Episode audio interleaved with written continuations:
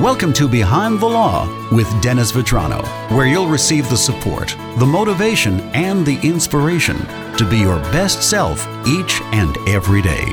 And now, here's your host, Dennis Vitrano. Time again for Behind the Law with Dennis Vitrano. Welcome back, Dennis. Good to see you, Joe. A couple of weeks back, we were talking about someone who thought their divorce was taking way too long. Yeah, it seems like you get a lot of people saying that these days, huh? But you mentioned something about milestones taking place during the divorce procedure, uh, what should be happening and when. And the first thing you talked about was gathering information. Yeah, I mean, I think, you know, too many people focus on, well, my divorce is taken six months, it's taken three months, it's taken a year and a half, it's taken 60, you know, um, you know, 90 days. Uh, you really have to not focus on the specific time because that really has to do with how complex your case is. And sometimes it's circumstances beyond anyone's control. You know, sometimes a, a, a you know a judge retires or dies or something you know something uh, catastrophic extreme unforeseen happens uh, you certainly don't have control over those things but you want to look at the milestones again within the first couple of weeks if you hired if you've hired a divorce lawyer who knows and understands the process well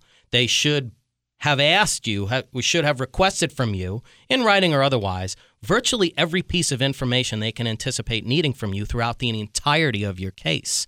Um, you know, we send out a letter within the first week, usually, um, sometimes within the first couple of days of being hired, that asks for pretty much everything we're going to need for the entirety of the case, all of the financial information, et cetera, all the facts, circumstances of the case. So, um, you know, one of the first things we ask for is for clients to complete a net worth statement and that asks for a asks you to fill out a form, a pretty lengthy form that lists your income, your expenses, your assets, and your liabilities.